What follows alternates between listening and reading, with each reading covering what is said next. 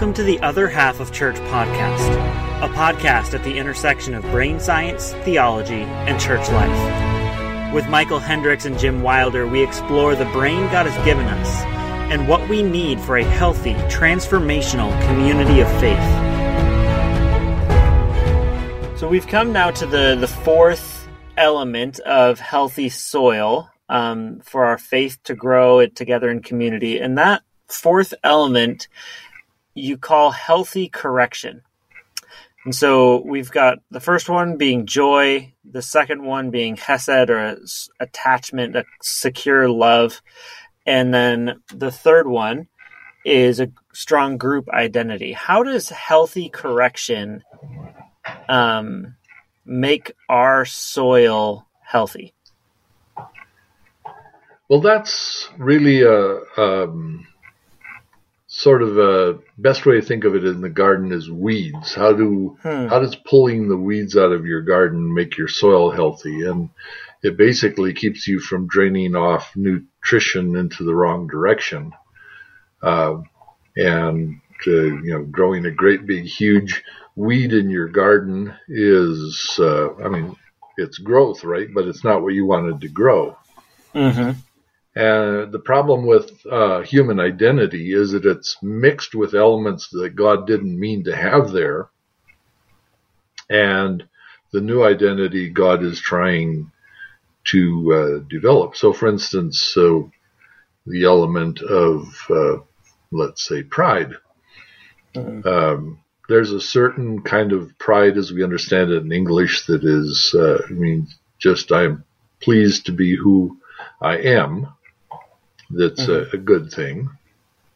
But then there's a kind of pride that says that who I am is better than anybody else.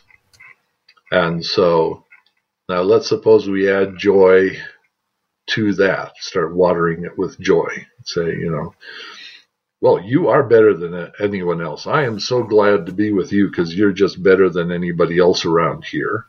Mm-hmm. Uh, are we growing the character of Christ or are we growing a, ourselves a weed here? Mm-hmm. Sounds kind of weedy to me. Uh, yeah. Yeah, if we say we're going to attach to that, say, I will serve for the rest of my life. I'm going to just be your servant because, you know, you're better than anybody else. And so if I connect to you and I, you know, I'll be part of somebody who's better than anyone else. And if we make that our group identity, you know, we're just better than everybody else. God picked us because we're special. And, uh, you know, we're more loved than, uh, the rest of you and more more worthwhile. And uh, you know, if uh, if you've got a parish, well, too bad, you know. But uh, the good ones, uh, you know, that's us. Go on. Uh, does that sound again like uh, what God wanted to uh, create in the character of Christ, or does that sound weedy? And to me, it's sounds pretty much like a weed. So, any characteristic that we take uh, my brother, for instance, who qualified to uh, join Mensa, and he hmm. went there and he said, "You know, I just don't like being with this those people." the group that he went to was, uh-huh. you know, better than anyone else because they were smarter than anyone else. Not saying that all of them are that way, but the group that he happened to attend was uh, he found obnoxious. And one of my sons was had a well, it's my grandson actually, uh, pretty good at soccer, and so he got invited to play in an elite club. Uh, only he found that everybody there thought they were better than the average person, and uh, as far as he was concerned, it was no fun to be part of that group. As a group, uh, you know, they didn't cohere, co- you know, they didn't have that cohesiveness because every one of them wanted to be the best player in the world. So yeah. Uh, all of our strengths can turn into weeds uh, if we start building the first three ingredients and using those to grow something that God didn't intend. So we have to somehow figure out this process of correction. In many ways, the spiritual disciplines are corrections. You know, they we uh, we fast, we pray uh, in solitude, and things like that to to realize that some of the things that are taking over our life weren't meant to be there. And we have to pull those things. Uh, Paul describes it as as um, the old man or the old self has to die, has to be removed, and the problem with culture is that it never tells us exactly which is the the good and the bad part. You know, what's popular in culture. Uh, for instance, right now in in most American culture, being able to insult somebody and put them down and and uh, is very popular. That gives you mm-hmm. social power. You know, the mm-hmm. the social media crawls with uh, people. You know, letting each other have it, and mm-hmm. you know, junior high uh, is that kind of way. But is that the character of Christ? Right. You know, is that you know? Well, how do we correct that? Why do we tell? How do we tell someone? Culture says this, uh, but we're not that kind of people. And then, um, because the right orbital prefrontal cortex, where your group identity grows, it's your individual identity up until 12, 13, then it's your group identity growing there, taking over. Uh, says, here's how we act. And hmm. so everybody else in my group is doing that. Now, you said you're a youth pastor. I was, yes. Yeah. Did you see any tendency for the youth to do whatever everyone else was doing? And would that be a justification? All the time. All right. That's what the brain is trying to do. This is what my people do. It's okay if they do it. Yeah. But did you ever have a need to correct any of that? Did did it all seem just fine to you, or were there any weeds? There was a lot of weeds for sure. Mm-hmm.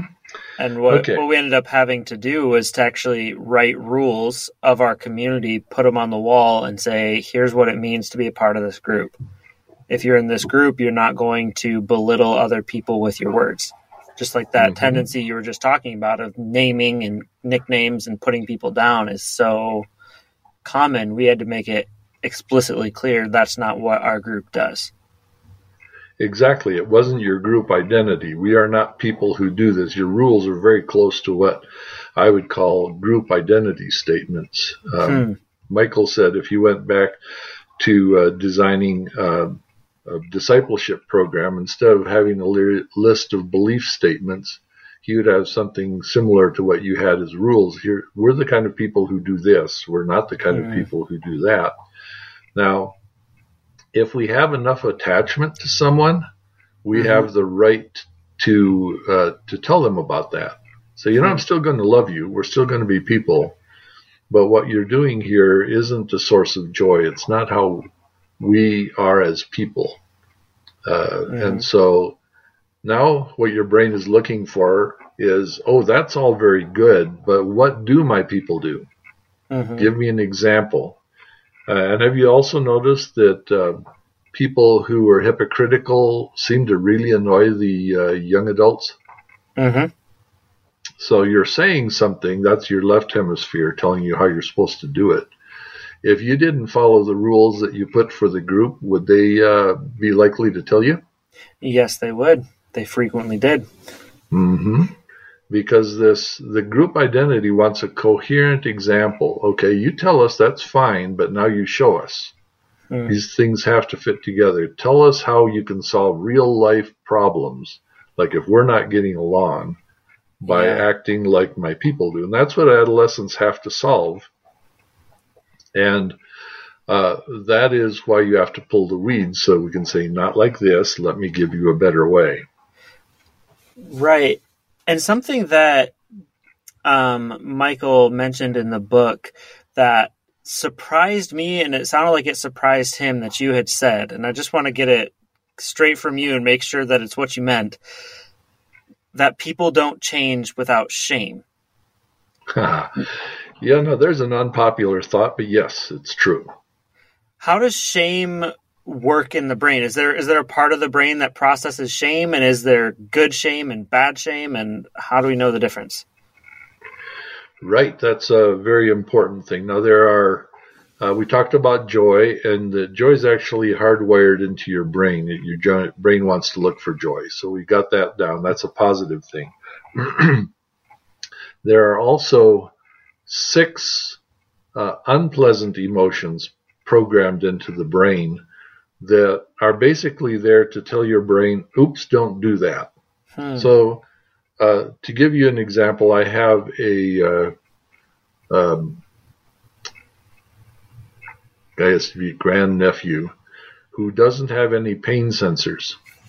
Hmm. So uh, he'll find a piece of glass, uh, play with it, cut himself, and keep cutting himself because he feels no pain. Huh. And he doesn't learn from his experience because it didn't hurt. So, you know, just red stuff running around, you know, that doesn't bother him. Um, yeah.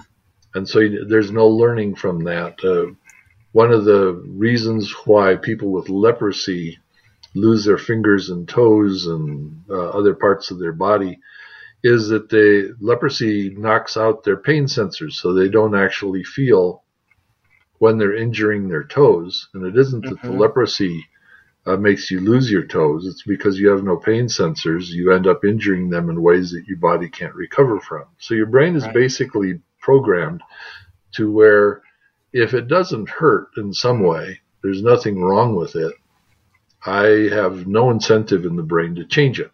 Hmm. So we have to. Uh, in fact, one of the studies that was done was they suppressed the pain center in the brain with with chemicals, little mm-hmm. anesthesia, put it to sleep, and they found that people did not change any behavior. You couldn't teach people to change if they couldn't feel pain. They could see the problem, they could understand the problem, they just had no incentive whatsoever to make a change. So there must yeah. be something about it you don't like, or your brain won't make a change, it won't adjust. That's just neurology.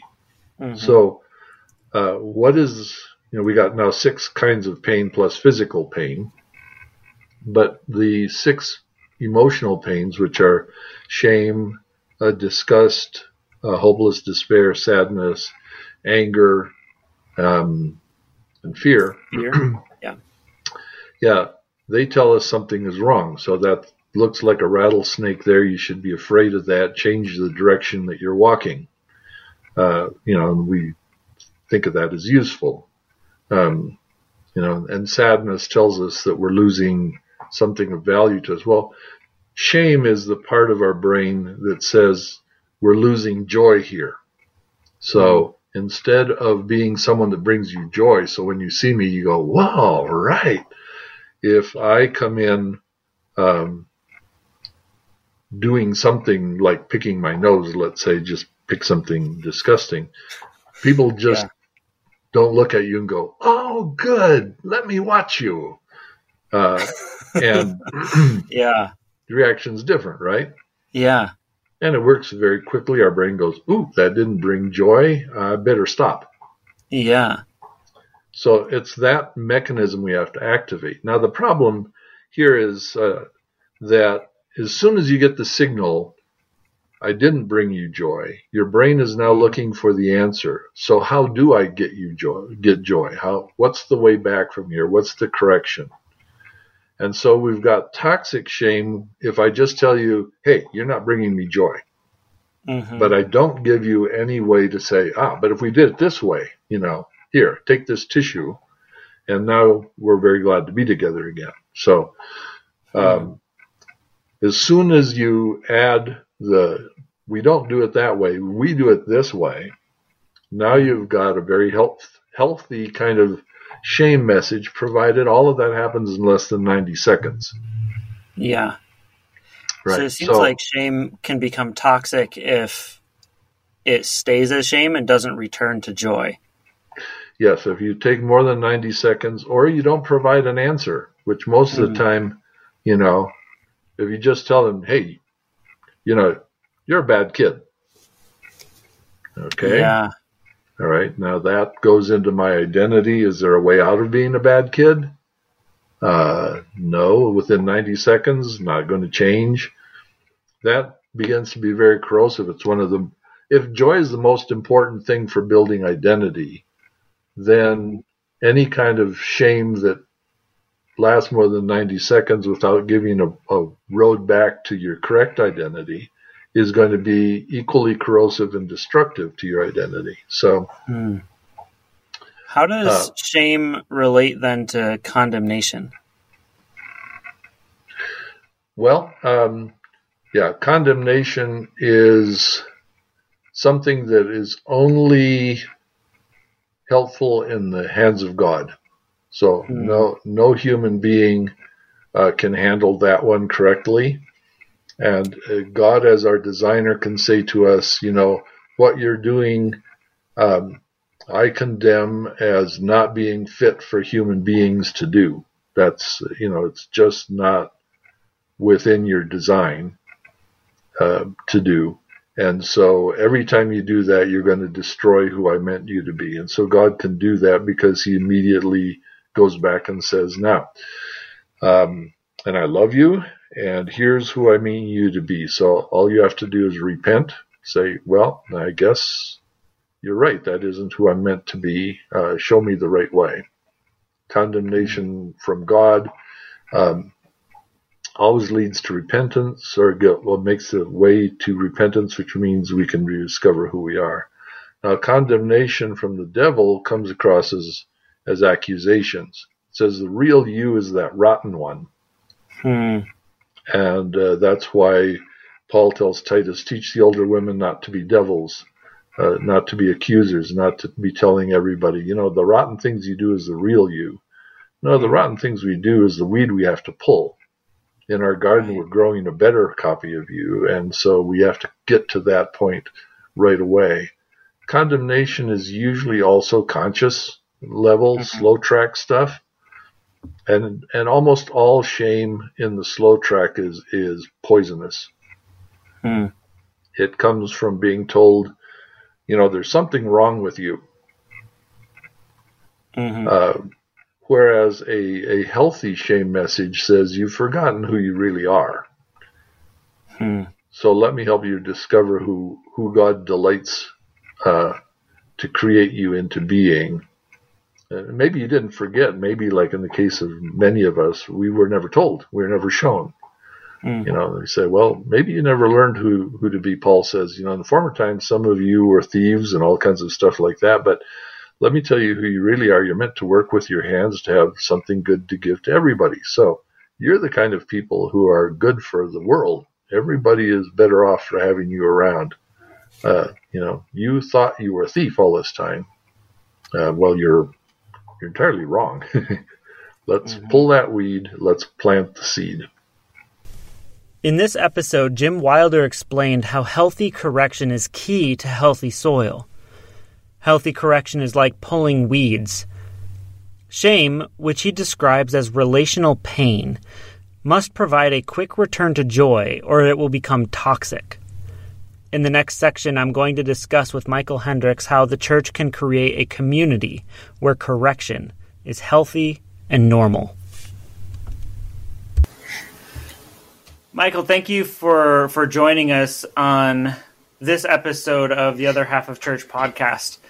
Uh, I spoke with Jim Wilder about how healthy correction is the fourth element of healthy soil. And we talked a little bit about how when I was a youth pastor, um, I was having some challenges with behavior and how students were kind of changing the the culture and atmosphere to a place where it was okay to tear each other down with their words.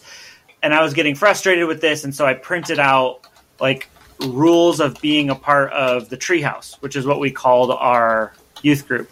Right. And so he was saying how that kind of dovetailed in with what he's talking about how we we create rules around our communities and we process this correction in a healthy way. If we are a people who do something and who do not do something.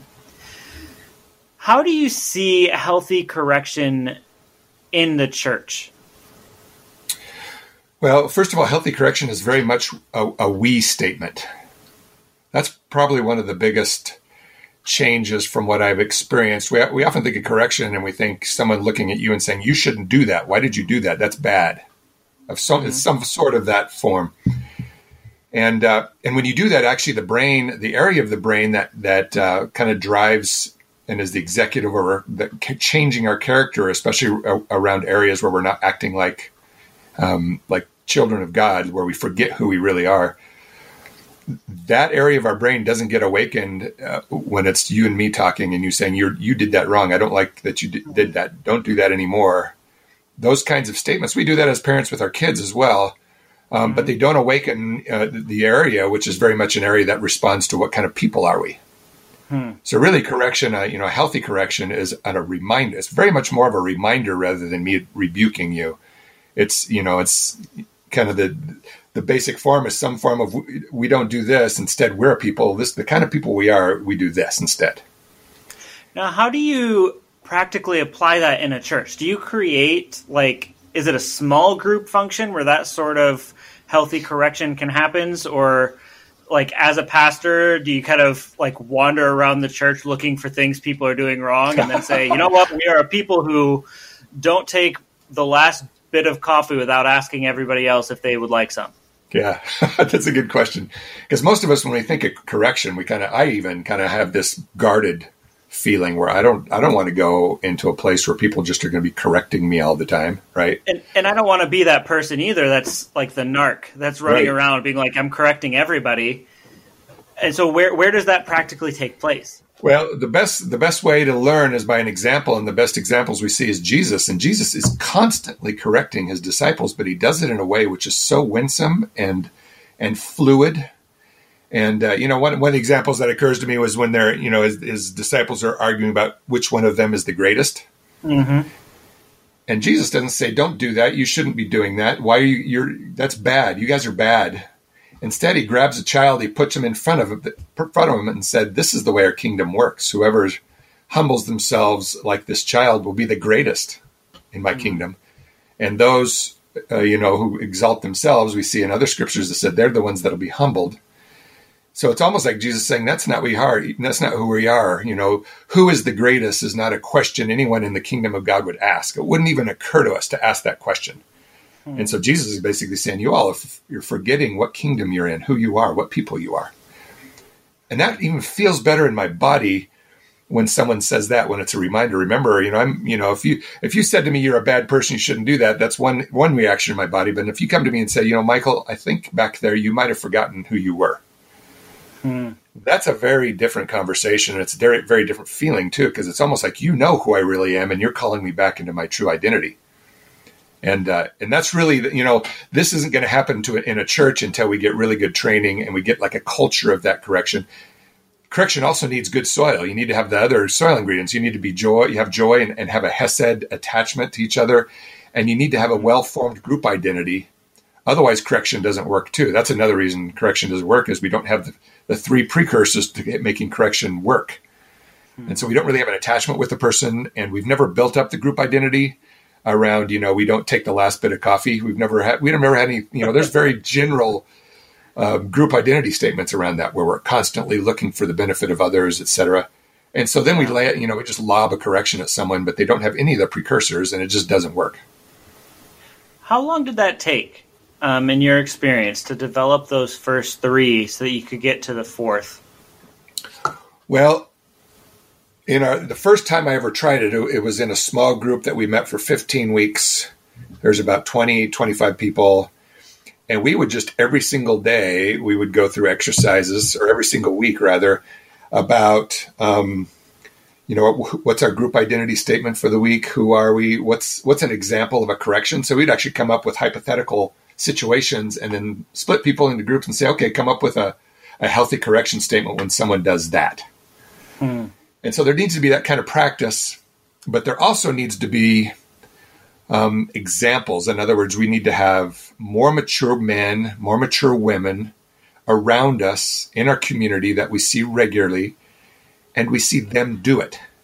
Mm. And we also see them accept it. Like when they forget who they are and someone corrects them, you know, you need to train yourself how to accept correction as well. But a lot of that mm-hmm. training is seeing a more mature person do it it reminds me of I forget where I had heard about this, but the you probably know better than I do the the concept of mirror neurons right in the brain where like watching something your brain is actually performing it along with it mm-hmm. so is is that tied in somehow like when you're able to see somebody handle a stressful situation with maturity and staying like themselves that it's almost like a a brain workout that you can follow. Absolutely. As a matter of fact, we change more through imitation than we do reading rules or lists or you know a good book on the topic of not of not doing this or not doing that. You know, this is very mm-hmm. applicable to, to addictions. You know, to see another man or another woman handle a situation that would cause you to fall into temptation that you probably couldn't recover from. Mm-hmm. Just seeing them do that, hmm. um, seeing them handle it in a way that's fully saturated with Jesus and they're connected and they stay themselves and they stay connected to you. Um, he that person has just given you your brain a good workout. Hmm. And so, when you are trying to implement this into a church setting, what type of strategy of it sounds like you need to get some kind of group together to practice these things so you can um, build off of each other. Who do you look for? Is it um, like do you start with like the the staff of the church and go through that together and then it trickles down from there, or do you try and gather people from all different walks and maturity levels and work on it together? Well, the ideal would be, and when I work with churches, I, I do this. I, I prefer to work with the staff and the and the biggest influencer, influencers and connected people, mm-hmm. so that then they can take it and bring it to the rest of the church. You know, like mm-hmm. if I'm consulting with the church, um, that's not always possible. Sometimes the least um, curious and open people to this kind of work are the leadership because they, mm-hmm. you know, sometimes they have an, an image to protect Mm-hmm. You know, they want to keep themselves as the expert, et cetera. And, is, and as long as you do that, you're you're in a place where you're not probably not going to go in the direction that's going to really bring a lot of change in your life. Mm. Um, but there's a lot of churches as well that that are that have leaders that are just hungry and they're saying, I, "We don't." You know, I, I'm working with a church right now where they said we we do not know how where to start, and we really want to work on this. And so I'm working with you know the the seven or eight big leaders of the church first for four months before they do any kind of program with any small groups or anything in the rest of the church. I'm just working with them weekly for four months, mm. and and this is the type of work we're going to be doing. Now, what type of results have you seen from that? Well, right now I'm just getting it started in churches because it's a kind of a tough sell these days because. Yeah. You know, if you read my book, the first couple chapters I, I are dedicated essentially to the fact that the church has largely forgotten that the central task is this kind of character transformation that's re- that requires mm-hmm. good, healthy relational soil. And we've slowly thought, have bought a, a vision of the church that's different than this. And so a lot of times when we talk to people about this, it's just out of left field. And so they're just yeah. not ready to receive it. They need, maybe need to hear it a few times. Although I am seeing more and more curiosity among leadership and wanting to know more. And, and, and so in that sense, I'm encouraged because I'm seeing some churches that are truly hungry for this kind of change. What do you think is the biggest fear that a pastor, maybe they're listening to this right now, the biggest fear that they would have of going on this process? Oh, I think by far the biggest one is that I'm not good enough. I'll be exposed. My weaknesses will be exposed. Um, I'll be corrected, and it'll look like I'm, you know, I'm supposed to be this religious ep- expert up in front of everybody with this nice shiny microphone in my hand, and so I better maintain that image, and it'll all come collapsing down. Of course, none of those things are true. As a matter of fact, living in our weakness and sharing our weakness openly is one of the key factors for a healthy church. That's one of the mm-hmm. one of the attachment builder things. Um, mm-hmm. and when when uh, the leaders are really open about their own weaknesses, there's actually a surprisingly surprising sense of liberation and open and relaxation where you're not having to manage image anymore. Mm.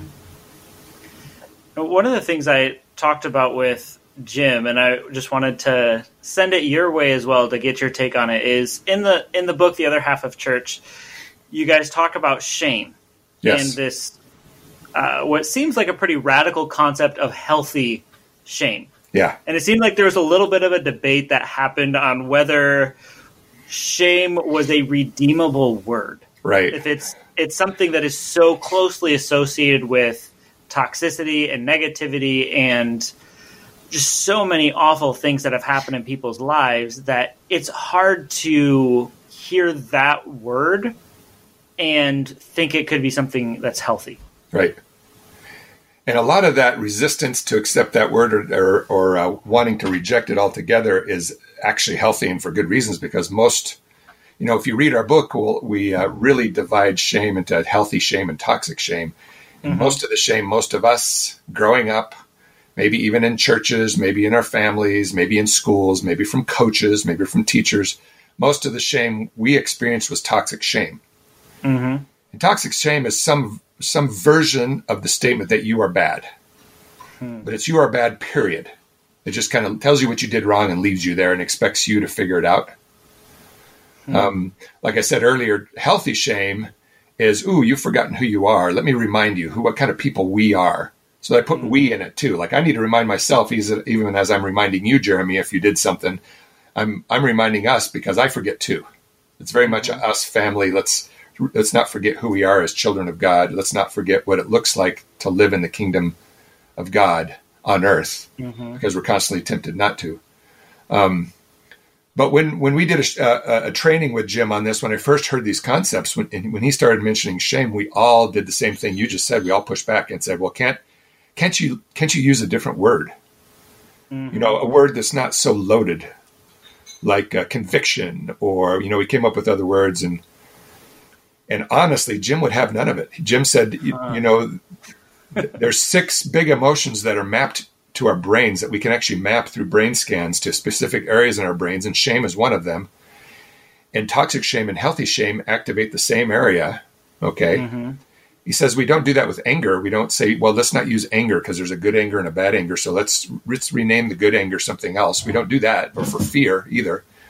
Mm-hmm. And so he says, I don't see why we should. Usually, you know, the fact that we're we're wanting to avoid shame shows that we have some neurological work to do too to correct connect shame to joy so that we can be relational in shame most of us haven't gotten that connection so you get those in the first 18 months of life about mm-hmm.